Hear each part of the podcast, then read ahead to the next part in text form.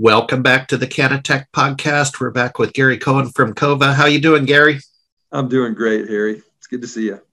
Good, good, good, good to see you. Where do we find you today? Are you in Denver, Colorado? I'm in Denver. We we've got springtime already here, so it's exciting. There we go.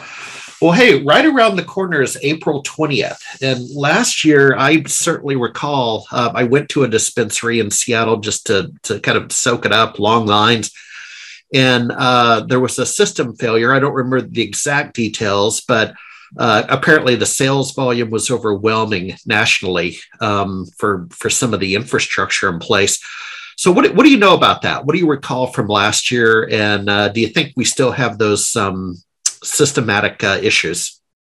Well, there's there's a whole long history in our industry around 420 failures, and I I got to pat ourselves on the back because we built Cova from day one in, with a enormous infrastructure capable of taking on not just existing volumes in our business, but really we're in a high growth industry and it's probably better to try to build and get ahead of what's necessary than try to catch up.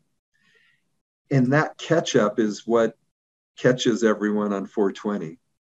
So when you if you go back to like my old industry, the the telecom wireless industry, for a hundred years, the phone systems would fail on Mother's Day. Mother's Day was the day everyone was on eh, back when long distance was a thing, you know, that's when everyone called their mom and Mother's Day was on a Sunday and the networks, you know, and this is AT&T and all the baby bell phone companies would get busy signals that you couldn't get through. The system was busy on Mother's Day because you don't build for peak days. The other 364 days a year, you don't you don't need that capacity. Well, in our industry, what's happened is that most of the players in the point of sale business, which is really what's crashing on 420, they're they're trying to keep up in a growing industry with the demands placed on their networks or their systems. Yep. And you can try to harden your network. You could try to add more capacity add bigger database capabilities. But if you don't really engineer and buy for the for the load that's coming your way, you're going to have these outages or crashes. And if you go back and Google all of the um, kind of primary point of sale companies, and I'm not going to mention them all, and type in their name in 420. And what you'll find is you know, a half hour, two hour, four hour crash.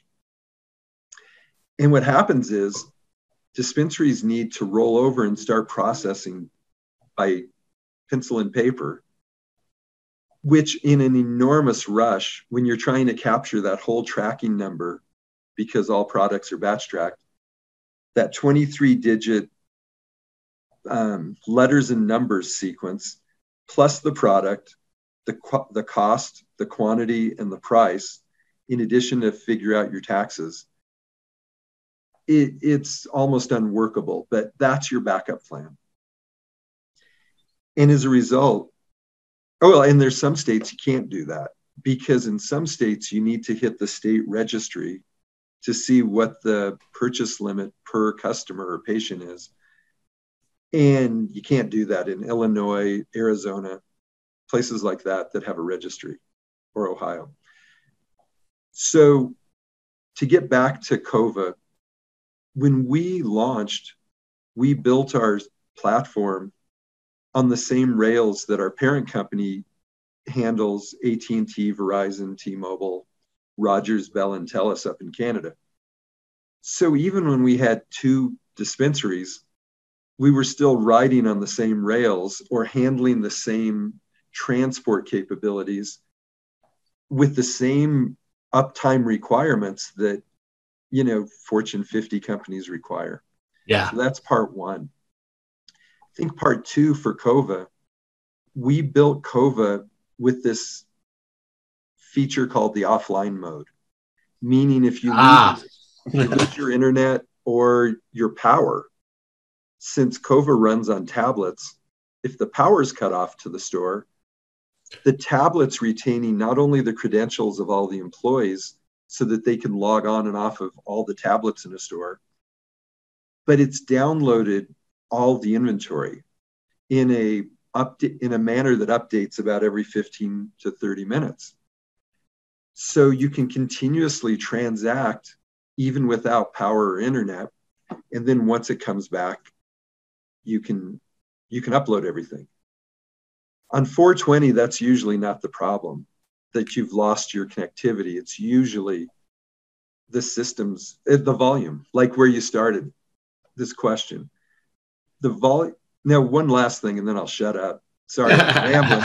But the other thing that happens on 420, if you go back and you look at type in Cova and 420, we put out all the stats for the US and Canada.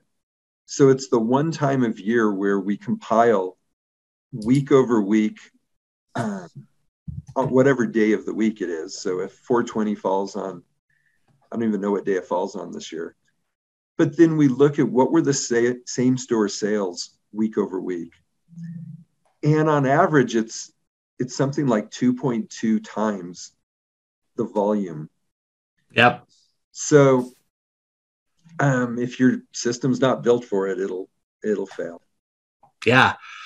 Yeah, no kidding. And yeah, I'm seeing some uh, information, folks. Uh, Google Cova 420, and you're absolutely right. Here's some interesting results that I'm going to run and uh, run and read about. So, well, Gary, we'll see you next time. Thanks for your contribution. You're welcome. It's good to catch up. All right.